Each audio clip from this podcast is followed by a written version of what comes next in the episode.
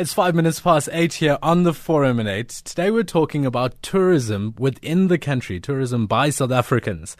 Now, former President Nelson Mandela's passing away has given South Africa's tourism sector a breath of fresh air. Mandela's name alone is a tourist magnet. And now a World Heritage Site, Robben Island, where Mr. Mandela spent 27 years in prison, is among the country's biggest tourism attractions. On the forum this morning, we're exploring some of those popular attractions, the lesser known ones, those hidden gems and destinations, perhaps in the country that you visit, but we don't go to. So tell us about those places. Our focus today on four particular provinces. So it's a two part discussion. Today we'll be discussing these four provinces the Eastern Cape, KZN, Limpopo, and the Free State. We'll get to the other five provinces during tomorrow's discussion on the forum at 8. So, in part one, let's examine those four provinces, and you can feel free to SMS or call us to share your favorite vacation destinations this festive season. Or, like some of you have been saying, parts of the Eastern Cape, East London, for example, have been your favorites, but no longer. So, tell us why. 34701. Give us a call 0891 104 208. You can also uh, email to us at amlive on SAFM, tweet us on amlive on SAFM. To join me in this discussion, I have in studio Thulani Nzima, who's the CEO of SA Tourism. Thulani, thanks so much for joining us. Good morning. Thank you very much for having me. Good and morning. On the line, I'm joined by Cameron Ewart Smith. Cameron, good morning. Thanks for your time. Good morning. It's great to be here. Cameron, Hello, of course, Thulani. Good you- morning to you. And uh, Cameron, of course, is the editor of Getaway magazine. Cameron, you're, you're no stranger to finding those hidden gems in the country, are you? No, it's kind of what we do. That's what I get paid for, I suppose. And Thulani, uh, you, yourself, do you often look for those hidden gems as, as tourism SA, or is it about the bigger destinations, the, the Durbans, the Cape Towns, and Joburgs? Uh, well, uh, I'm much more beyond just the bigger destination. I have made it my task to visit all the provinces. In fact, we are busy with a special project called the Connections 9. The Connections 9 signifies our intention to visit all the nine provinces so that uh, we we go beyond the ivory tower kind of syndrome where we are sitting at head office and talk theoretically about the tourist attractions in the country but it also includes us going out there to find the hidden gems. And I'll talk more about those hidden gems that we have just discovered. I, I think there's a lot of South Africans who feel you have a very enviable position being able to visit parts of the country and visit all nine parts of the country and, and finding those hidden gems. It, it must take you into some very interesting destinations. It, it does. Uh, but on the other hand, I think it's a, a very serious indictment on us as South Africans that we wait for foreigners to tell us how beautiful our country is and we know nothing about it ourselves. So it makes sense that we be the first ones to go out there and sample those very attractions that draw million other tourists to come to our country year in and year out. But besides that, we have to be the ones that know the hidden gems in our uh, various provinces. The challenge that we set out there is every province has to be able to point out what are the top must see tourist attractions. And it's a very interesting challenge that if you have 10 people in the room and you throw this kind of question to them, chances are you'll have 10 times 10 different options. Uh, the idea is to force them to uh, kind of come to some consensus where they believe that if you have guests that you yourself are hosting, where would you take them to? Rather than them telling you that we would like to go and see the big hole in Kimberley, you have to tell them if you are coming from the Northern Cape, Kimberley is a must see kind of tourist attraction. They must also go and see the, the flowers and, and so on and so on. But uh, that that is not what we've been doing as South Africans, and uh, I'm, I'm looking forward to hearing South Africans revealing something that I, I myself have not been exposed to. Yes, it is a nice uh, opportunity for me to visit provinces when I do have the time, uh, and, and and besides that, we make sure that we meet with all the key stakeholders in the various provinces to discuss exactly what it is that we can do to improve tourism in the various provinces. The I- challenge that you will know is that there are those kind of tourist uh, routes that are very well known. People come here, they will know about Cape Town, they know about Table Mountain, but very few of them will tell you about something like Dinokeng, uh, Maropeng, the cradle of humankind. And I wonder if that's our fault as South Africans, because when we talk about places to visit in the country, we do talk about the Cape Towns and the popular holiday destinations. Cameron, how, how true is that allegation that South Africans aren't really visiting many parts of the country? And if they do, they visit the popular sort of hubs? Yeah, I suppose it's, I mean, it's very true, of course, but then we also have a very complex time in our history. Um, we have quite an established group of people in the country who've traveled quite a lot historically, and we have uh, a group of people moving into middle class for the first time who are going to start traveling for the first time. What amazes me, and it was really interesting hearing um, Thulani's thoughts there. I think there's a there's an issue here around partly South, South Africans want to travel. You know, mm. we want to go out and see our country, and, and every person I've ever spoken to has got aspirations to do things. They're usually not the same aspirations as you know a, a European traveler. What's interesting about the industry is there are large parts of the South African tourism industry who have become absolutely focused on this foreign dollar, and they ignore South Africans. And I, I don't know if that happens anywhere else in the world. I can't. I mean, imagine a European te- tourist destination kind of saying, "Oh no, we're only really aimed at Europeans." I mean, it, it's crazy. Mm. So, I think the way that South African tourism and South African tourism organizations market to South Africans is leaves a lot to be desired. Um, but they, but we're getting better. And who who know, would you say are the biggest culprits? And and I don't want to beat down any particular city, but Cape Town's often been accused of being this this metropolis, this Eurocentric sort of environment, and and the, the shops know that, and so they kind of cater to that foreign dollar, the, the, the euro that comes in every year. Isn't it everyone? Isn't it? I mean, if you go, I mean, if you I have just been on a trip to the luxury lodges east of Kruger, and uh, we were particularly looking for establishments that would actually suit a South African, because uh, the way South Africans travel is also a little bit different from foreigners. But a number of times I bumped into places who kind of they they almost said, "Oh, we're just interested in foreigners. We we don't really look to South Africans." And I had that sort of, "Oh gosh, is, could that really be true?" I, I mean, this is massive market right here, and you're going to ignore them because you want to tra- attract a, a tourist from London or uh, for New York seems odd to me. It seems odd, and and there's too many people doing it. Um, but but that also, you know, it means that locals can find places that are not so um, foreign orientated, and there's lots of them. Well, and that's what I was going to ask. I mean, what's the pricing like? Thulani, maybe, maybe you can help us with this. What, what's the pricing like in those gems, those uh, those hidden, secret, lesser talked about, lesser known destinations? Are they still priced as highly as, as Cape Town is, or are they more, you know, moderately or better priced for South Africans to travel? Well, let, let me deal with the point that Cameron has raised earlier first. The, the issue of uh, targeting foreigners as the main source of tourism to South Africa is it's a little bit distorted in a sense. Our focus as South African tourism is to promote both domestic tourism and uh, international tourism. If you look at the balance of tourism that arrives in the country year in and year out, uh, upwards of 70% consists of domestic tourism. I'm talking now the total tourist activity in the country upwards of 70% is domestic tourism. And when you look at the long haul uh, tourism, upwards of 70% comes from the regional African market. So it makes sense. Uh, yes, there may have been some bias in terms of looking at the international tourists because of the currency issue that traditionally has benefited South Africa. But uh, you are seeing more and more African countries that are spending in hard currency. If you look at the contribution in terms of uh, the, the, re- the direct uh, tourist spend that we generated last year, we generated uh, 76 billion rand last year on direct tourism spend. 45 uh, billion of that came from the regional African markets. So there is a, a, bit of hard currency that is coming through. But uh, I think Cameron is correct in saying the way that we've marketed uh, the products in South Africa to a large extent has been biased.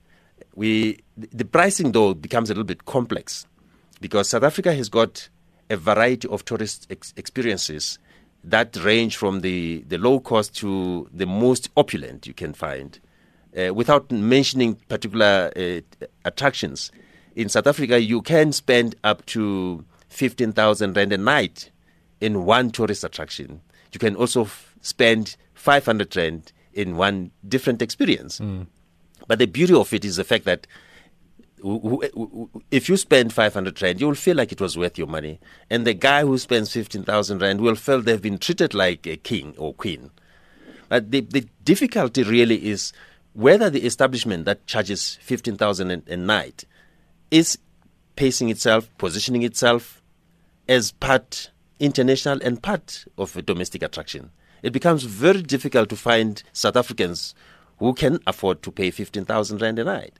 And therein lies the risk that if we do not begin to generate interest around domestic tourism, that market that is uh, at the 15,000 range easily dries up when the economic conditions change. And we've learned our lessons in the past few years. When we had the global economic meltdown, the, the countries that suffered the most were the long haul destinations.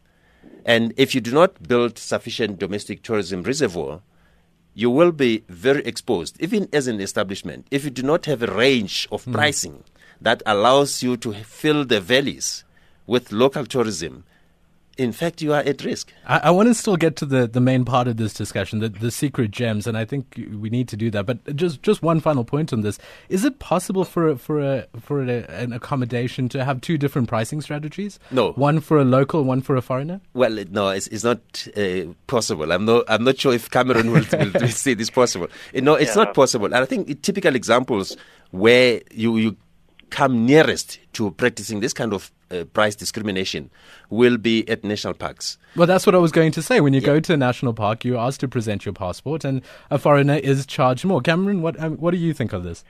Yeah, I, I think a lot of people have theoretically discussed that everywhere mm. in the world, and nowhere. I, I'm I, I'm not sure I'm 100% right, but to my knowledge, nowhere has actually managed to implement such a, a pricing strategy successfully.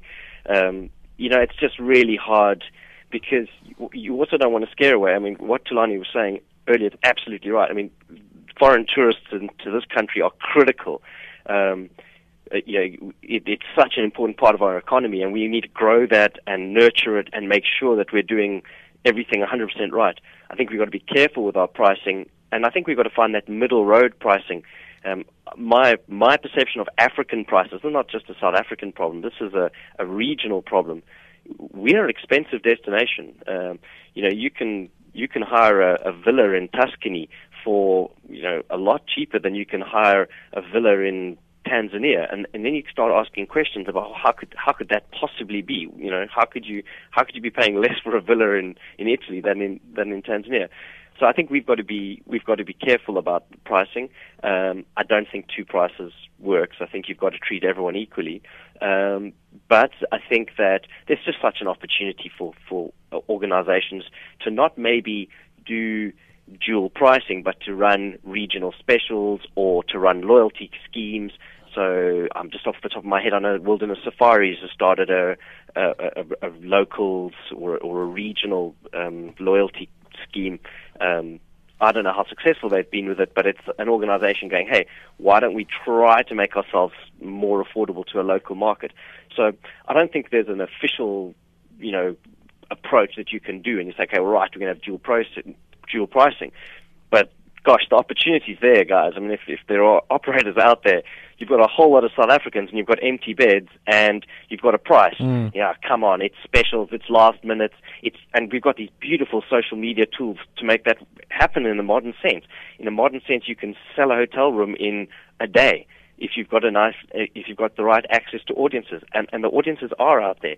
So, you know, it's a it's a marketing challenge to be to be grasped and to be realized.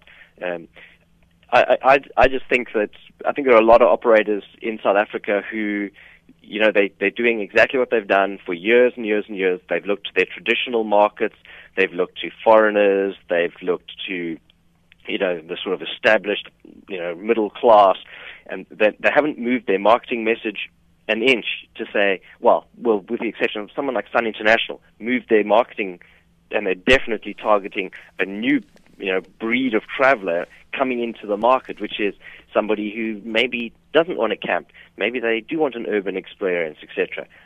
And the, those brands that move now and attract this group of people as they come into the middle class are going to succeed. They're going to succeed in the long term, and yeah. Anyway. Well, let's uh, let's invite our callers to call in 0891 104208. We're going to take a short break, and I'm also inviting the CEOs of the various provinces. Uh, tourism SA does have CEOs in each of the provinces to look at tourism, and the four provinces we'll be looking at today: the Eastern Cape, KZN, Limpopo, and the Free State. We'll start with the Eastern Cape right after this. Thanks to Telkom Business, I can start my next business venture with confidence because from the get go, I'll have fast uncapped ADSL.co domain registration, hosting with storage and email. Yep, that's going to be the next big thing, only bigger, just as soon as I figure out what the next venture's going to be. Get an uncapped deal from Telkom Business and get your business going for the promotional price of $3.99 a month. Call 10213, visit telkomshop.coza or go to a Telkom store. T's and C's apply. Rethink Uncapped. Telkom Business. Is it a bird? Is it a plane? No, it's just Leonard wearing his red underpants over his jeans. Really, Leonard? It's so easy to be a hero. Just pop into PG Glass for a free windscreen safety check. It takes five minutes and could save your life. Enter our competition and you could win a trip for four to Disneyland USA and weekly prizes. Follow us on Facebook to see if you're a winner. Isn't that awesome? T's and C's apply. Be a hero, be safe on the road. PG Glass 0860 030303. The Forum at 8 on SAFM. 22 minutes after 8. So, where are you going this festive season? Are you traveling in South Africa? How much are you going to spend? And where are you going to go? Are there some hidden gems that you'd like to tell us about? 34701 or give us a call on 0891 Let's start with talking about the Eastern Cape. We've been receiving SMSs from Tabo this morning who says the Eastern Cape used to be the place to go, but don't waste your time, he says. Don't go to the East London. Don't waste your money there. But there is a very hidden gem called Hogsback, which he thinks is a great place to go to. Thulani, what would you say about uh, the Eastern Cape? Well, uh, I think every province continuously reinvents itself. And the, the trick about uh, visiting any province is not to make it a bucket list. Uh, bucket list is something you tick and say, I've done it and I'm not going there anymore. So you need to make it a continuous experience. And the thing to do is to always go and discover new things. Uh, I, I, I, undertook a trip to the Eastern Cape. Uh, I think it was a wonderful experience for me. Where I, did you go? Well, I I went to the Tsitsikamma region and I went to East London, I went to Port Elizabeth. But the adventure experience that I discovered uh, at Bloukrans, where we hold, as South Africa, before I talk about the Eastern Cape, mm-hmm. the highest bungee jump.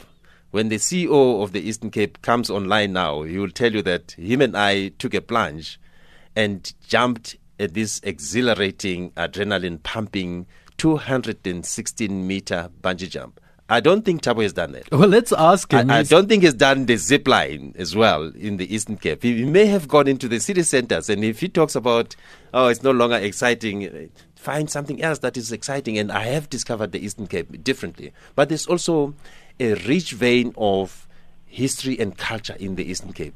Change tech. Don't go to the Eastern Cape every year and go to Port Elizabeth beachfront in year in and year out that well, I've, I've, I've, got the SA Tourism uh, CEO in the Eastern Cape on the line for us, Luxolo Rubushe. Thank you very much for joining us. How, how did it feel taking the plunge with uh, the SA Tourism CEO? I made the mistake. Good morning to you and good, good morning, morning. to my other listeners. Yes. I dared him. I said, if he jumps, I'm going to jump. And I must say, I was hoping that he's going to check it out.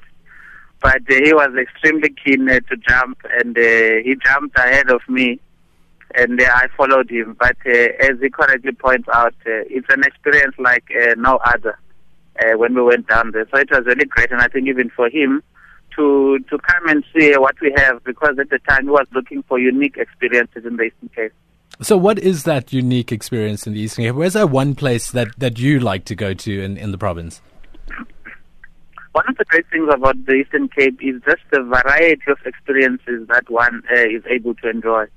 Mr. Nzima at the time said he normally has got about five minutes to talk about South Africa when he travels internationally. And he wants very, very quickly to be able to lift those that come from our own province. So I think the first one that he's already touched on is uh, the bungee jump that is in Bloukrans. uh, which is the longest bungee jump on a functioning bridge uh, in uh, in the world. So uh, that's that's that's one. Um, the second one that we've got um, looks at snow. We've got a place called Tiffindell in South Africa. Um, it's around the Rhodes, and in there we actually have got snow uh, 24/7, 365. So people can actually come to the Eastern Cape and do uh, skiing.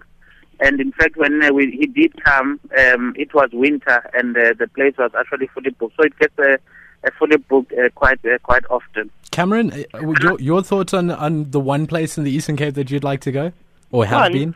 One place. you can't give one place in the Eastern Cape. You know, what I was going to say about Tabu's SMS yeah. is Eastern Cape's a lot. You know, you can't brush the Eastern Cape with one brush and say, "Oh, know, the Eastern Cape's not a place to go." Right. It's a. It's a. I'm. I'm heading there on Saturday. I. I holiday just outside PE in a little place called Kenton every year. Just about my family home. Well, my my family has a home there. Um, lives there permanently. So to me, the Eastern Cape is very special. I, I'm very fond of Port Elizabeth. I just love the city. I, I like East London, even though you know I, I hear people saying, "Oh, East London's not what it was." Yeah, maybe it's not what it was, but I still like it. My one special, oh, yeah, too many, too, too many. You can't ask me one. I think the reserves along the yeah. coast, Hluleka, Dwesa, Mkambati, very special. The Wild Coast, you know those family holiday resorts along that coast. Man, that's some of the best holidaying you can have in the country. Um, we wrote about a little place just an inland, a little a little reserve called Fort Fordyce. Beautiful views. Um, never heard of it. When the journalist came back and said, "Oh yeah, I found this place called Fort Fordyce," I was like, "Where? Fort Fordyce? That doesn't exist." But it was a beautiful nature reserve, really, really high quality. Um, Taba mentioned Hogsback, special. Sorry, I can't give you one. I'm giving you all of them. you know, it's put it put it to you this way. I, I think that look, there are there are problems in you know in, in the Eastern Cape as well. Mm. It would be it would be churlish to try and pretend that they aren't. But you know what? I would encourage South Africans to guard and look for the places which aren't problems, and there are lots of them in the Eastern Cape. And you know, I've mentioned a couple. And the more we travel to those places, the more tourism becomes important. The more that people start to take us seriously as tourists, it means that the safety and security ministers start to make sure their police officers are working properly so that crime comes down because whatever you do, you can't scare away the tourist. Hey, it's a very important economic driver and yeah, well, I love Eastern Cape. It seems this reputation, though, does precede it. Bongani also writes in about East London and Gonubie, he says, are the filthiest areas in the world. I, I don't know if it's the filthiest in the world. He says, potholes and rubbish everywhere. It's quite disgusting. Olo, joining me from uh, SA Tourism CEO in the Eastern Cape. I, I mean, what, how do you defend against these allegations that, that it's the dirtiest place in the world? Yes, I think a lot of people who come to the Eastern Cape, especially those that have been coming here for a while, and have got high expectations. Mm. And I think it's also fair to say that uh, there's generally been um, quite a lot of uh, uh, debt, I would say, especially in the East London area. We're actually having a discussion with Buffalo City Municipality, and uh, we've seen efforts of actually stepping up the cleaning exercise.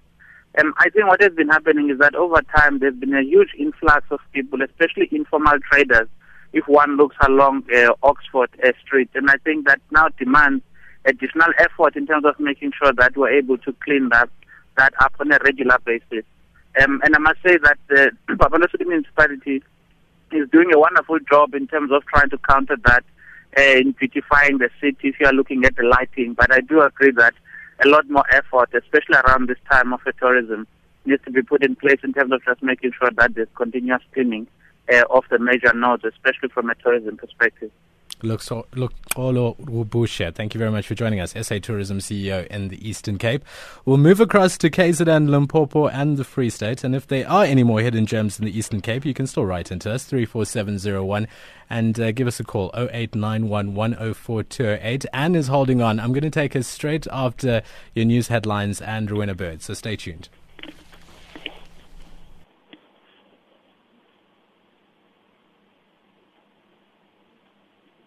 Let's let's go to those news headlines now with Kirit Lala.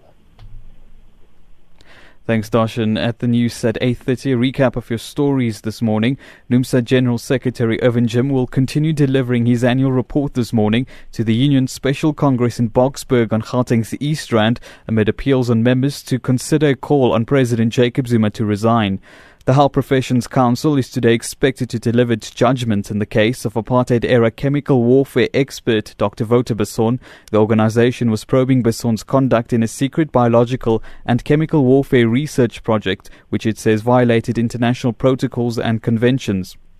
The bogus sign language interpreter at former President Nelson Mandela's memorial service in Johannesburg a week ago says he has interpreted for years at big events for the government and the ANC.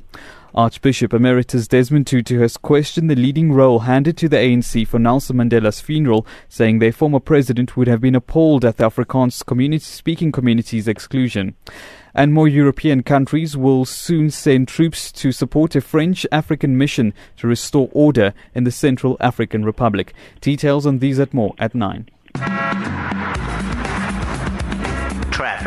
On SAFM. Well, anyone that's uh, moving into Pretoria this morning using Atterbury Road, very heavy delays through uh, Faerie Glen. You'd be advised to either move to Lynnwood Road or Garsfontein Road uh, to get through that. Got some spectator traffic making its way in towards the Wanderers. Corlett Drive closed, and it will be every day in front of the stadium from 7am until 7pm uh, for the duration of the test. So you've got that closure and the need to divert, but you've now got some of the uh, first sort of spectator volumes coming in and uh, slow from the, the Mike 1 highway from the ramps and onto Corlett Drive and going through towards the uh, Wanderers Stadium. Uh, Durban's had a good run this morning. No major, major problems on the highways. The N2 through Gateway, if you're heading towards the airport, even moving uh, very nicely, and that's a bit strange to say for this time of morning. Uh, Cape Town, vehicle fire on the M5 at Kenilworth, basically sorted out. Traffic is a little bit uh, slow, but it's all moving through. N1 Old Oak Road down to Durban Road is uh, busy and queuing traffic on the Wynberg Hill coming into up towards Rhodes Avenue as well.